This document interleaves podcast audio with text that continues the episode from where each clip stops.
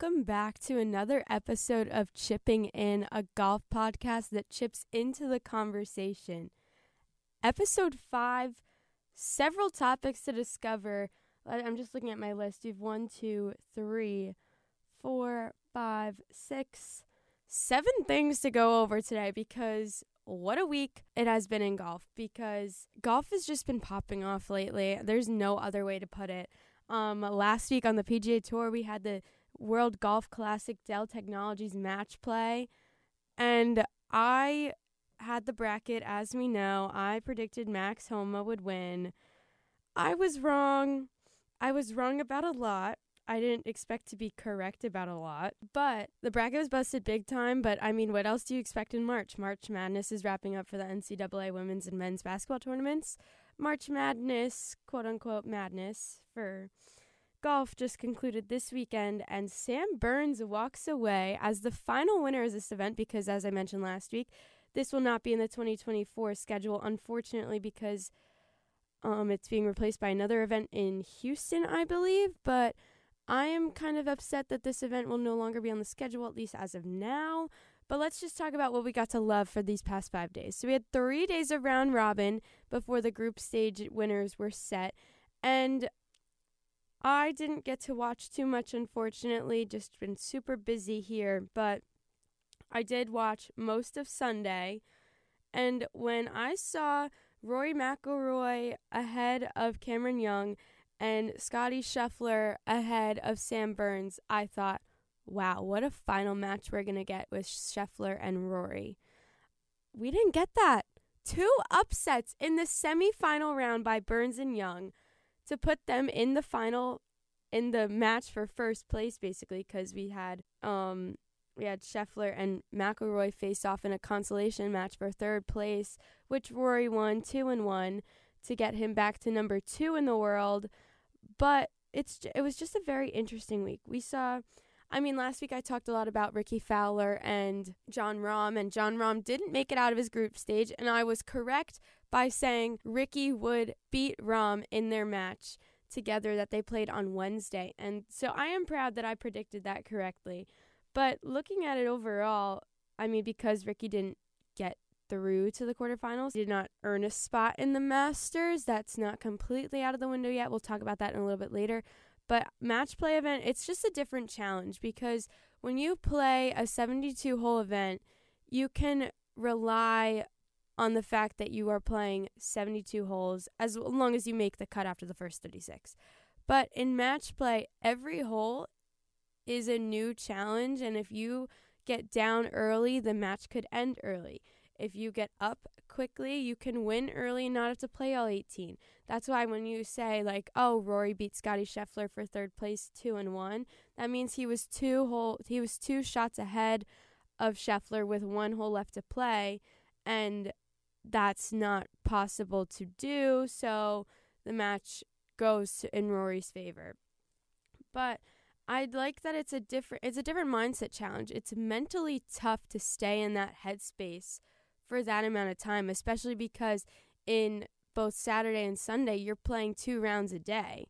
And so there's a chance you are playing a full 36 holes because you have to because the matches are tight. Some of them some were big ones, some need the full 18 holes to finish up. But um, Jason Day made it to the quarterfinals and he lost to Scheffler there, but he punched a ticket to Augusta. And like as we've mentioned in previous episodes, he's on the upslope. So good work by Jason Day going to Augusta once again in his career. We'll see what he does there. But I don't know what possessed me to pick Will Zalatoris to get out of his group. That was a pick I made. So dumb. Like, I have nothing else to say. I'm mad at myself for that one. He hasn't been playing well. Why I thought he'd do well in match play is seriously unreal. But, I mean, Will could fully just come up, he could fully just play the Masters and be in the top five and just confuse the entire world of golf because he's been playing so poorly lately, missing cuts, missing simple three footers, missing short the short range putts, just not really having his A game. But like last year, especially in the regular events, you didn't see him playing too hot. But then he jumps back up in the majors. So, but I just am so mad I made that pick. Um, I thought Min Minwoo Lee would give it a run. He also didn't make it through the group stage. That was a hot take pick. That was a hot take pick. I admit it. I've had people tell me it was a hot take pick, and I know it was a hot take pick. Just because he didn't do well in match play doesn't mean he can't compete with these players because Minwoo Lee is not your PGA Tour player. He's a DP Tour world player. So it's kind of different when you see him up against the guys that play against each other every week. But Minwoo didn't make it out of that. trying to think of who else I picked. Um, I mean, Max Homa at least made it to the weekend out of the round robin stage, but that's also because Hideki withdrew because of injury. But Max Homa let me down there when Mackenzie Hughes beat him. Oh well, with that one, I guess bracket busted. Well, what else are you gonna do? It's March, but now this week the Valero Texas Open, TPC San Antonio at the Oaks course. We are two weeks away from the Masters, so the field is much weaker because most of the top guys, where are they going? Augusta National. They are going to take the extra week to prep. But there are a ton of players in the field, a ton, not many. Like there's there's several, a tons of stretch. That if they win, they can get in. They can take that trip down Magnolia Lane. Some of them being players like Harry Higgs, Patrick Harrington. Oh, Rickie's one of them? Yeah, Rickie's one of them. You would have thought that, oh, he blew his chance at the Dell match play he's not going to make it to Augusta for the third year in a row. No, no. Rickie can still still do well. And I mean, he didn't play bad last week. He went 2 1 and 0 in group play just in advance. He beat Rahm, which says a lot. And um, since the Zozo Championship, he's made every cut and has had five, five top 20s, which five top 20s in every cut, that's I mean, it's not the best step, but it's definitely upwards from what we've seen Rickie Fowler in the past, as I keep mentioning. But in order for him to get to go to Magnolia Lane, he needs to win. He needs to win this event. And Rickie said last week that the goal for him is to drive it well. Well, good thing for him if he feels like he's making the most mistakes off the tee. The course itself is pretty wide off the tee. The Oaks course at TPC San Antonio, pretty wide there. So, what's really going to come down to in this event is how you are making your approach shots because these greens are huge. They are large greens. Pin locations could be tucked in a gent in so many different areas that every day the course can be playing totally differently. And depending on hole placement, it can make the approach shots tricky. The par fives will be pivotal. You need to walk away with a four. You need to walk away a four at least. Par will probably feel like a mistake this week, just because people are going to hit probably second shots into these greens and have eagle attempts. And then if you miss the eagle putt, normally you just walk away with a birdie, and that's still gaining a stroke on the field there. So you don't want to be making mistakes in that sense um, because there is the door is really open this week because of how weak the field is. So many different players can make a move. We've seen so many first time winners on tour this year. Um, maybe we could have someone come to the winner's circle who hasn't been there in a while. Wink, wink, Rickie Fowler. Wink, wink. Rickie, come on, get out of the commercials and win something. Go to Augusta because the golf world will be taken by storm, and I am all for that. So, personally, I'm rooting for Rickie this week. I just, I love the storyline. Honestly, just obsessed with it. Um, and another thing, the weather shouldn't be too big of a factor. Seems pretty average. Wind, average, sun, clouds. Should there's nothing too threatening in that aspect that I think players will have a huge disadvantage against, but I I just think it's going to come down to the greens. There are some bunkers, big big bunker areas around some of these greens which could make it tough. If you're misfiring, you could put yourself in a bad position to even secure a two putt or force yourself to make a key up and down. So, if I'm Rickie Fowler, okay, I have the confidence in the world. He probably knows that the experts are picking him. If you read anything in Golf Digest, they are loving Rickie Fowler right now and who isn't honestly because people want him to play at Augusta. His fan, his fans show no limits. They just they want to see him there and not on a commercial for the event. But enough about the PGA Tour. Let's go to the LPGA Tour with the Drive On Championship. that was held last week in Arizona, the first time the LPGA has played in Arizona since the Founders Cup before it moved to New Jersey in 2021. And we had Celine Boutier win in a playoff. Uh, the mark after 72 holes was at 20 under. She and Georgia Hall were tied. And in the first playoff hole, Celine had a birdie, which secured the victory for her. It was the first time she's ever closed out a 54 hole lead in her career and her first victory since the 2021 ShopRite Classic. And because Celine won this, she now becomes the winningest French woman ever in LPGA history. What a mark for Celine. Just great game all around. Her game was solid all week. I didn't get to watch it too much because unfortunately I have been so busy and I want to watch more golf, but chipping in has allowed me to talk about golf as much as I want, regardless of how much I've seen. But I just found it interesting because Celine and Georgia are players that normally play together, especially in tournaments, um, events rather like the Solheim Cup. They are partners in match play, and they were dominant in the Solheim Cup. So even Celine said it was bittersweet to kind of have to play someone who she's really close with, but 20 under par in four days, that is such a low mark. This course played really low for all of the players. Jin Young Ko had a top five finish at 17 under, and she said that she wasn't feeling too well throughout the week, so the communication with her caddy wasn't the best, but she still holds top three in the uh, top. She ranks three in the world golf rankings on the women's side, and let's talk about that. Lydia Ko, Nelly Korda, Jin Young Ko what a trio to top the rankings right now. Uh, next week, we have the DIO Implant LA Open. It's the second full event of the year, and Lydia Ko, after skipping last week, is back in the field. So you will have the top three players in the field. Um, because I am recording this on a Tuesday, I do not know who is being paired together featured groups wise. Um, but if they were to put those three together, that would be pretty stellar. Um, just as marketable as having Scheffler, McIlroy, and Rahm in a group a couple weeks back at the Players. It's just as good as a group, just as full as talent. But um, this is uh, the fifth year of this event, but it's on a new course. Uh, f- for the past four years, it was played at Wilshire Country Club, but now it's playing at the Palos Verdes Golf Club. So there are two defending champions in a sense because we have one event champion in Nasa Hataoka who won by 5 strokes last year, a huge margin of victory. It was her sixth vict- victory and Nasa currently ranks 12th in the world, so should be a good showing from her. No, she'll want to defend her title. And I love how Nasa plays. Um, I've seen her play a couple of times. She's very tiny. A lot of the women don't have much height. Nelly Korda, tall.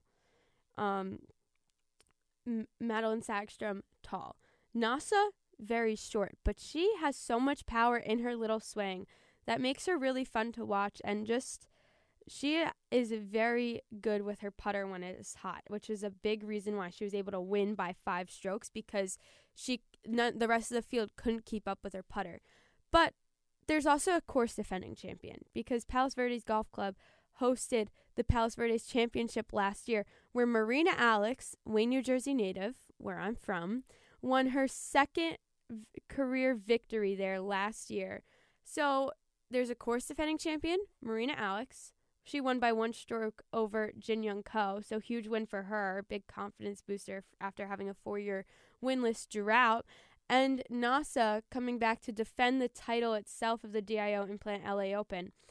But um, LA is also just a big home to a lot of the LPGA Tour members, um, LPGA Tour players. So it's kind of like home field for a lot of them because there a lot of them are from the West Coast. The course itself is somewhat challenging, definitely tight pin locations. So I am excited because it's kind of like the two defending champs thing going on this week. And just because Celine had a strong week, Jin Young Ko with the top five, Nelly would love to see her get into the mix come Saturday, come Sunday. You know, she can put up a strong moving day as we saw when they were in Singapore. But it's definitely going to make for a great week on the LPGA Tour as always. And now we have to talk about some news that was announced today because the LPGA is returning to Malaysia this year. It will be playing the inaugural Maybank Championship in October. So, in October, around that time, end of September, October, depending on the dates, I'd have to double check that.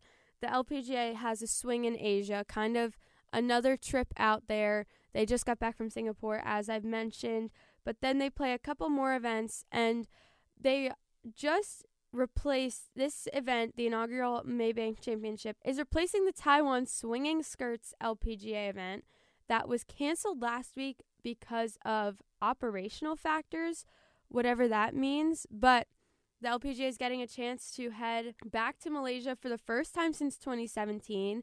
It'll be a 78 player field, no cuts. So, especially when you're taking a trip around the world, having the security that you'll make something is definitely great. It's a $3 million purse, and it doesn't sound like much, I know, compared to when you see the winner of a PGA Tour event walk away with three and a half million sometimes. I actually think that's what Sam Burns won at the match play.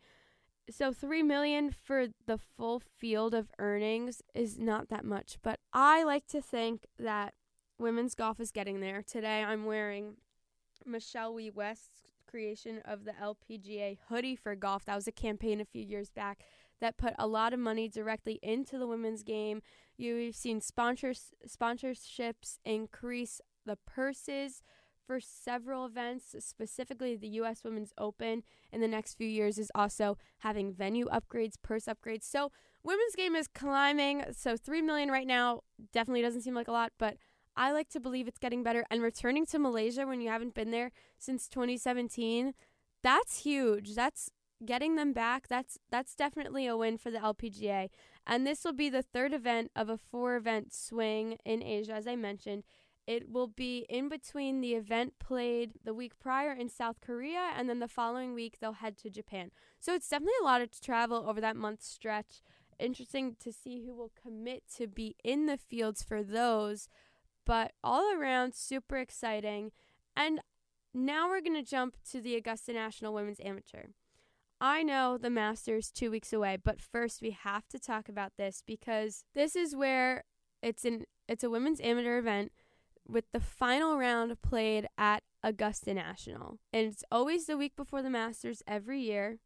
Always has so it always is an event that is just great to watch, especially if you're just a fan of Augusta National and you don't know too much about the players competing in it because I know I don't know too much. I wish I knew more, but it's just another time where you get to see Augusta National on TV and see some great golf too because these women are great. And there is a big misconception about this. This is a 54 hole event, but the misconception is that playing in this event means that you get to take a trip down Magnolia Lane, a guaranteed one. And that is not true there is kind of like two events in one with this Augusta National Women's Amateur.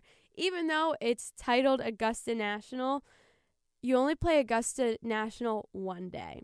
So the first two rounds are played at Champions Retreat Golf Club, which is 15 miles away from Augusta National, and the field is 72 players. In order to play that Saturday round down Magnolia Lane at the place unlike any other, you need to make the top 30. And this year, it's top 30 in ties, which makes it a little bit not easier because it's not easy to make the top 30, but it's just it gives a little more wiggle room for the players. So when so this event actually starts Wednesday. It's 2 days at Champions Retreat Golf Club, and then the cut is determined. So Wednesday, Thursday, they play there. The final round's on Saturday because on Friday the players get to play a practice round at Augusta, and they also open it up to even the people who miss the cut can play. But from articles I've read, the players are like, it's not the same knowing you're not going to compete there, and I fully understand that. It's definitely just still great experience, but you know you want to be going into that Friday practice round knowing you're going to play Saturday and compete for the title. And last year we saw Anna Davis at 16 years old taking the world by storm with not only her bucket pat, not only being left handed, but her play. just how accurate she was and just shooting three under at a major course the week before the Masters. Unreal performance by her. She also had a chance to play in several LPGA Tour events. Just incredible to watch.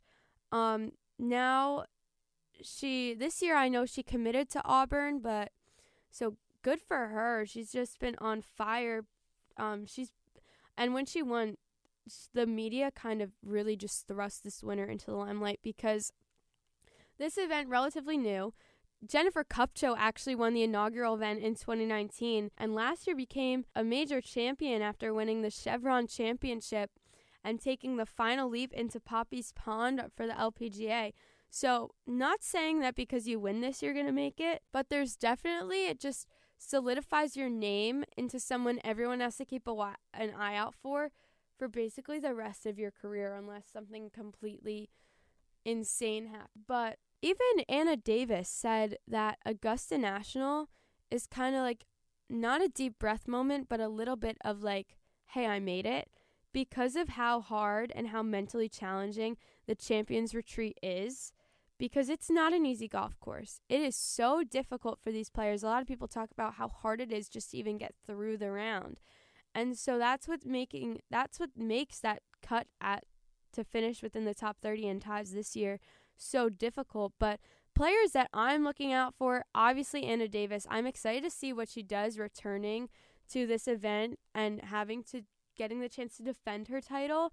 And also, um, someone who I've been looking into a little bit is Rose Zhang. She's 19 years old. She's a sophomore at Stanford, and right now she's the hottest player in college golf. She has won. She has five wins in six of her starts this season. And last year she made the cut in three LPGA ma- majors. This girl can play. All everybody in the field can play. So it I'm ex- so excited to watch this. I even think they're getting some TV time Wednesday and Thursday. I know definitely they're getting coverage on Sunday. Um because it's Augusta and it's the final round. But I'm interesting to see I'm interested to see how this plays out. Should be really great.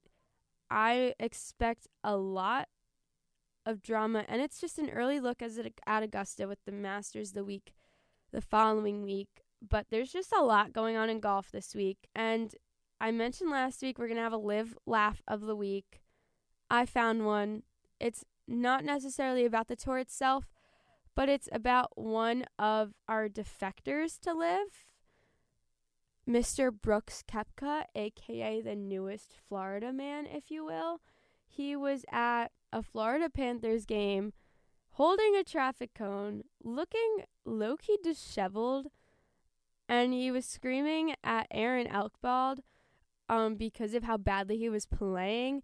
So, I mean, if that's what you're doing in your downtime because the LIV Golf Tour doesn't play every week, isn't as competitive, isn't as um, full of tradition and standards of the PGA Tour isn't as good as the PGA Tour. Wink, wink, nudge, nudge. I like the PGA better.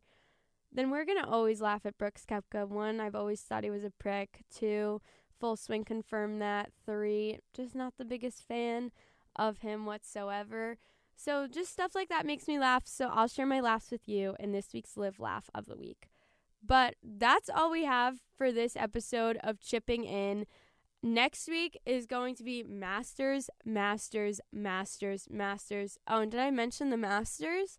Because we'll give a quick recap on everything that I mentioned. We're going to talk about the ANWA. We're going to talk about the LA Open. We're going to talk about the Valero Texas Open. There's going to be a lot to talk about, but there might be a 20 minute rant as to why I love the Masters, as to why I'm excited about the Masters. We'll break down everything from Scottie Scheffler's menu.